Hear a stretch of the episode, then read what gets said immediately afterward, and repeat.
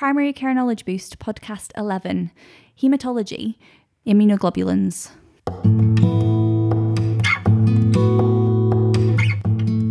Welcome to Primary Care Knowledge Boost. I'm Dr. Sarah McDermott. And I'm Dr. Lisa Adams. Today we have consultant haematologist Dr. Gregory back for our final episode in our haematology series. In this episode, we get his opinion about how to interpret immunoglobulin results and touch on MGUS and myeloma. There are two previous haematology episodes, and the first is looking at a general approach to anemia, including iron deficiency anemia. Uh, the second one is more about B12 and folate deficiency. We'd recommend starting with those before moving on to this episode. Welcome back to Primary Care Knowledge Boost. Would you mind just reintroducing yourself for our listeners? Sure. My name's Dr. Chris Gregory. I'm a haematology consultant uh, working at WWL Trust. I guess generally to start, when when should we be checking immunoglobulins? Sure. So immunoglobulins certainly aren't one of these GP blood tests that I expect people to be having routine on annual screening or well man or well woman checkups. Yeah. So um, unfortunately, we do get the odd case where people have just kind of ticked the box, as it were, and then the result comes back and people are scratching their heads as to the significance of it. Mm-hmm. I suppose th- the main reason for doing it is in screening for someone who you may think have multiple myeloma. Mm-hmm. Um, so there are kind of nice referral guidelines to say, look, you know, if you've got someone suspected, then ideally you want to do immunoglobulins and you'll get electrophoresis at the same time as that, Mm-hmm. and also serum free light chains as a screening test to then decide um, if you need to refer on to haematology. Yeah. Um, ideally, you want to put that as an urgent request, and hopefully, the lab should be able to process it back within 24 to 48 hours. Yeah. If you send it as a non urgent test, then it can usually take a week or so to come back. Right. So in these patients, obviously, if time is of the essence regarding cancer referrals and diagnoses, then then uh, you know marking it as urgent does make a bit of a difference. So, as an aside, for the Wigan lab, if you request immunoglobulins, they will do both the separate IgG, IgA, and IgM levels, um, but they'll also do electrophoresis, even if the immunoglobulin levels are normal. Yeah, serum free light chains is a separate test that the lab will only do on request. But if a patient has an immunoglobulin test recently, they might be able to add on a serum free light chain test at the same time for the same blood sample. Now back to the podcast. Immunoglobulins can sometimes also be useful in people who have kind of chronic infections, and you're worrying do they have an underlying immunodeficiency or disorder? Yeah. But um, in and of themselves won't necessarily diagnose the problem, but may give you an indication as to see if something is low, and therefore, you know, do you need to refer on to someone else who can do sort of further specialist testing? Yeah, brilliant. Um, so I guess if we talk through um, the potential abnormalities that we could find on an immunoglobulin test, um, so perhaps starting with them all being low, what would be the significance of that? Sure. So, so pan hypogammaglobulinemia, the, there are a few potential causes for that. Um, one of the more common ones is people who've got severe renal impairment, nephrotic syndrome, problems like that, where they are essentially kind of peeing out too much protein. Uh, immunoglobulins are one of our proteins, so any sort of loss of that, including kind of low albumin levels, will, will kind of affect the total immunoglobulin levels. Yeah. Um, people can have other more significant problems like common variable immune deficiency, where um, it's usually a genetic condition where they just have a high risk of infections and other problems like cancer um, because their immune system hasn't fully developed. Right. Patients tend, not always, but tend to present sort of earlier in life, whether that's sort of teenage or young adult life. So, again, it's unlikely that you'll get someone presenting with that problem in their 60s, 70s, or 80s. It's usually going to have been picked up before them. Yeah. Would they have anything on their white blood cells? So, so they can sometimes have neutropenia or low white cell count, but but sometimes they can just have normal white cells, and it Yeah. it's it's more likely to affect their lymphocytes. And the lymphocyte count again is one of those things which isn't necessarily always looked at. Yeah. Um, but but the total white cell counts could still be normal even if their lymphocytes are still on the low side of things. So, yeah, immunoglobulins and lymphocytes tend to go together because it's the the plasma cells that come from the lymphocytes that produce these Yeah. immunoglobulins. So, um, but yeah, but but certainly that's not an absolute, and people can just have normal lymphocyte counts and still low immunoglobulins. So. Right. Yeah. The other type of acquired immunodeficiency is obviously um, HIV and AIDS and things as well. So if you've got someone with sort of low immunoglobulins, then and a low lymphocyte count, then certainly considering screening Yeah. for, for that is, is is important, or at the very least, sort of asking them about possible risk factors and things, whether then you go on to do a HIV test or not, or partly dependent on on their likelihood of having it. Yeah. Yeah. Really important. What if one of the immunoglobulins alone is is low? Sure. Again, it's it's probably not significant. Um, sometimes people can just have um, genetic conditions where they do have isolated low IgG, A, or M. Um, in those circumstances, they're probably going to get higher risks of infections. Yeah. IgM is more commonly associated with the mucocutaneous barrier, mm-hmm. so they may have more problems with mouth sores and blisters and, and ulcers and things like mm-hmm. that affecting their gut. Um, the IgA, they're more, I suppose, commonly associated with having blood problems. In particular, if they have blood transfusions, then they can have reactions to it if they've got an IgA mm. deficiency. Uh-huh, okay. So if people are found to have that, then we inform our blood bank to make sure that they get special blood products that have got the IgA levels depleted and things to so mm. that they don't have reactions with it. Oh, um, and they're not again commonly sort of risk of big infections, but but that's something which can have a particular sort of risk to them. Yeah. Um, low IG, low IgG levels are probably the most commonly associated with bacterial infections or recurrent sort of chest infections and things like that. Yeah. So that's really interesting. If we find somebody with a, a low one of those three IgM, Yeah. IgG, or IgA, is there a sort of hard and fast rule about repeating or referring? Sure. So it, it, the, these things can just generally dip with age. Mm-hmm. So you know, over the age of sixty, people's levels may just start to drop down. They can also drop down as well with infection. So if people have had an obvious sort of trigger factor, that might be a way to think. Well, you know, I don't have anything historical, but there may be a reason why it's gone down low, Yeah. Mm-hmm. and therefore, you know, let's just repeat it again in a month or two. Particularly if the patient's generally well. Yeah. Obviously, if someone is having recurrent infections and that's the prompting you to then check the immunoglobulins and you find that one is low, then you know referral on is is is probably something that they may benefit from. As a general rule, the immunoglobulins, if it's just sort of an isolated deficiency, are probably more likely to be seen by an immunologist. Yeah. Um, Wigan doesn't have an immunologist, so we tend to refer people to Salford or get people seen by the immunology team there. Yeah. Um, again, sometimes people get referred on to us, and we usually write back and say, look, you know, it's probably not hematological, it's probably more likely immunodeficiency of some sort of variation. Yeah. Uh, and there's various treatments which they sometimes give, which we wouldn't normally. Yeah. Um, and so, what if they're all high? So, so if they're all high, it's likely to be a polyclonal rise, and, and that basically means it's just lots of different types of immunoglobulins. We- We typically think of the three main types, but even within the IgG, you've got thousands, if not millions, of different subtypes of IgG immunoglobulin. Yeah. And so all of them are kind of going up, and that's just a sign of the body's immune response trying to fight some sort of general inflammation or infection. Yeah. Um, there's obviously certain types of bacterial infection or viral infection, hepatitis, for example, where you're more likely to see shifts in IgG or IgM level depending on where they are in their infection process. Yeah. Um, so, so polyclonal rises, whether that's one, two, or three of them, are usually not sort of a significant problem to do with bone marrow. More likely that they've got some sort of inflammatory problem. Um, so, those side of things, you wouldn't necessarily need to repeat them Yeah. um, just to see if they settle down. The general assumption is if they're clinically improved from whatever problem they had, they had antibiotics or antiviral treatment or whatever, and, and they are clinically better, then the assumption is the immunoglobulins are probably just settling back down again Yeah. and will hopefully normalise. Okay. So the last type of response we could get back from the blood test is a one high.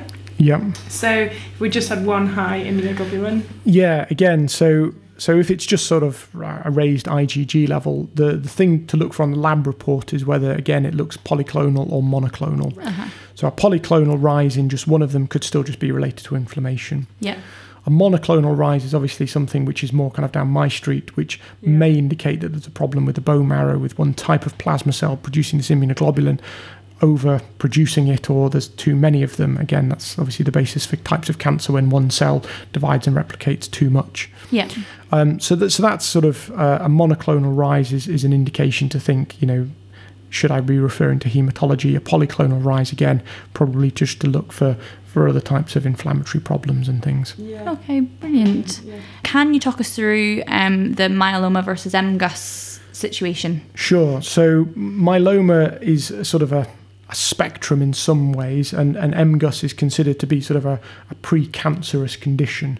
That doesn't necessarily mean that everyone who has MGUS will go on to develop cancer. Um, there is a sort of an associated annual risk of transformation from the MGUS into a myeloma. Um, there's certain kind of criteria which we look at, which include the type of immunoglobulin. So IgG generally is less likely to transform than IgA or IgM levels. Okay. Um, the, the value of the total paraprotein amount, so high paraproteins are much more likely to transform than low paraproteins. Yeah. Generally, less than five is kind of a very good one, a very kind of good marker. And then the third thing that we tend to look at is the light chain and light chain ratio. Mm-hmm. So if someone's got an IgG paraprotein that's less than five with normal light chain ratio, their risk of transformation into myeloma is probably less than 5% in a 20 year period. Right. So particularly if you're screening someone who's, you know, in their 70s, if they live to 90, well, 5% chance, and that's pretty good odds on the whole, they're much more likely to die of some other problem, heart disease, stroke, other type of cancer and things. Yeah. So that gives us a kind of a basis in terms of how frequently people need to be monitored, if at all, and whether things can be discharged to primary care. Yeah. Um, what defines myeloma is when people start to get end organ damage. So we, we often refer to the an acronym of CRAB um, related to that. So kind of um, where they get calcium problems, hypercalcemia, they get renal impairment, Yeah. anemia, or other problems with bones, lytic lesions. Right. So unexplained bony pains or changes on chest on X-rays. Again, th- there's sort of indications that this has gone from just a precancerous to the more significant problem. Yeah, brilliant. Because that falls on quite nicely to the um, next question, which is about what symptoms should flag up to us a possibility of something like myeloma. Yeah. So um, again, many people can have paraproteins and have absolutely no symptoms. It's one of these things that sometimes just gets screened for and looked at. Yeah. And in those circumstances, we're more than happy to get referrals for people who, you know, have no other problems with any other organ. You know, they're they're fit and well otherwise. Yeah. Um, and that way we can just sort of monitor them, uh, usually by our nurse-led clinics as well. Lovely. Particularly sometimes these patients, you know, we can pick up the odd ones in the people who are 40, 50 or 60. Mhm. You know, if they live to 80, well, their chances of transformation may be that bit higher than someone who's already in their 70s sort of thing, and, and their life expectancy may not be quite as long. Yeah. So certainly for those younger patients, if you pick up paraproteins, then even if there's no signs of myeloma, um, oh, should that be a routine referral or an urgent exactly, referral? exactly, yeah. So for those ones who are who are generally fit and well, even if their paraprotein is you know above five, then for those ones, routine referrals. Lovely. For people who've got paraproteins and then other problems, Yeah. that would probably prompt a two week cancer referral, and we'll, Yeah. we'll see them as soon as we can. Again, it may be that their anemia is just caused by an iron deficiency and they just happen to have this MGUS in the background and things. Yeah. But, um, you know, at least we can rule that one out and give you guys peace of mind. Brilliant. Um, and that acronym CRAB is great for it. Were there any other symptoms that we might see from myeloma? So, so again, following on from those types of problems, people may get the some of the symptoms of hypercalcemia. So, if calcium's raised, then it's the moans, bones, stones, and groans type of thing. Yeah. Uh, so, changes in bowel habit or confusion and things. Again, there may be sort of some soft signs of uh, of, of developing hypercalcemia. Mm-hmm. Um, the renal impairment, so again, you know, you can notice perhaps changes in fluid retention, edema. Um, the anemia, sort of increasing breathlessness, tiredness, fatigue. Yeah. You, you're probably again going to notice a drop in hemoglobin before they start to get symptoms. Um, the bone side of things, eh, many patients will complain of sort of generalized osteoarthritic type of pains. Yeah. The, the sort of pains that myeloma is more likely to give is, is in the bones itself. Mhm. So rather than being at a joint position, so not the elbow or the shoulder joint, but maybe in the actual midshaft of the humerus or somewhere like that. Yeah. And again, sometimes people may have had problems that they've gone on for years, and it's more asking about the changes or intensity of the pain that they may be experiencing. Um, back pain and fractures again can obviously happen in a variety of causes, and myeloma is one of them. So if people have unexplained um, vertebral fractures, sudden pain, screening for osteoporosis, but also thinking, mm, you know, could this be sort of myeloma? Yeah. So that may prompt immunoglobulin check as well from that side of things. In the past, we, we've often talked about urinary Bence-Jones proteins, Mm. um, and um, that is basically the light chain aspect of an immunoglobulin molecule, which is then being passed out in the urine. Yeah. Um, they got the name Bence-Jones from the person who discovered them all those years ago. Yeah. Um, the the Bence-Jones proteins or the, the light chains in the urine only tend to be excreted in the urine when they've actually got quite a significant light chain load already Right. or perhaps they've got some other underlying renal impairment. But in generally, sort of healthy individuals who've got normal functioning kidneys, they could still potentially have quite a high light chain level developing myeloma before that. Right. So we now have a serum blood test or the serum free light chain, hmm. which is in some respects, a replacement to the Bence Jones proteins in the urine. So you are you can get Bence Jones proteins which are negative but an abnormal serum free light chain level, Yeah. and that can still again then indicate they may have transformed into myeloma. So um, so as a general rule, if you're going to do some tests, handling blood is usually better than handling wee as well, and it's easier to get from most patients. Yeah. So, um, so yeah, so that's probably a one that you can get immunoglobulins, electrophoresis, and the light chains done at the same blood test sample, Yeah. and not worry about patient dropping off a urine sample later on for, Gotcha. for sending off to the lab. Interesting. Yeah. Uh, a lot of the guidelines talk about um, for GPs um, starting with the full blood count ESR and, and um, bone profile, um, and those being quite um, reliable in a way. And if they're all normal, then myeloma is very unlikely. W- would you agree with that? Yeah, yeah, yeah. So again, it's just that screening for, for end organ damage, really. So, so they may still have an MGUS, Yeah. but but if those things are, are normal and you know they're not complaining of severe bony pains and things, then it's unlikely that they've kind of transformed at that point in time. So yeah, they're, they're certainly useful tests. Uh, did you include UNEs in, in that one? I can't remember if I said that. You know, so it's so a full blood count UNEs, bone profile, and an ESR. Again, E- ESR is one of those things which.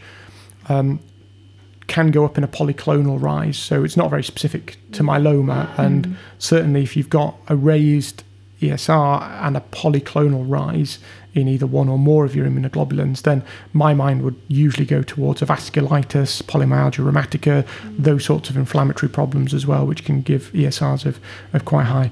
Again, obviously, you know, over 50s, it's unlikely you're going to get it in the under 50 population. Yeah. Brilliant. The last question we have for you is about um, good resources to help us when we're looking at blood results or all things haematology. Sure, sure. So sometimes you can get um, useful information from lab tests online, which gives you a guide as to looking at different particular lab values and the significance of certain tests. Yeah. Um, having looked at it myself regarding immunoglobulins and light chains, it doesn't actually really talk about much in terms of the interpretation of these things.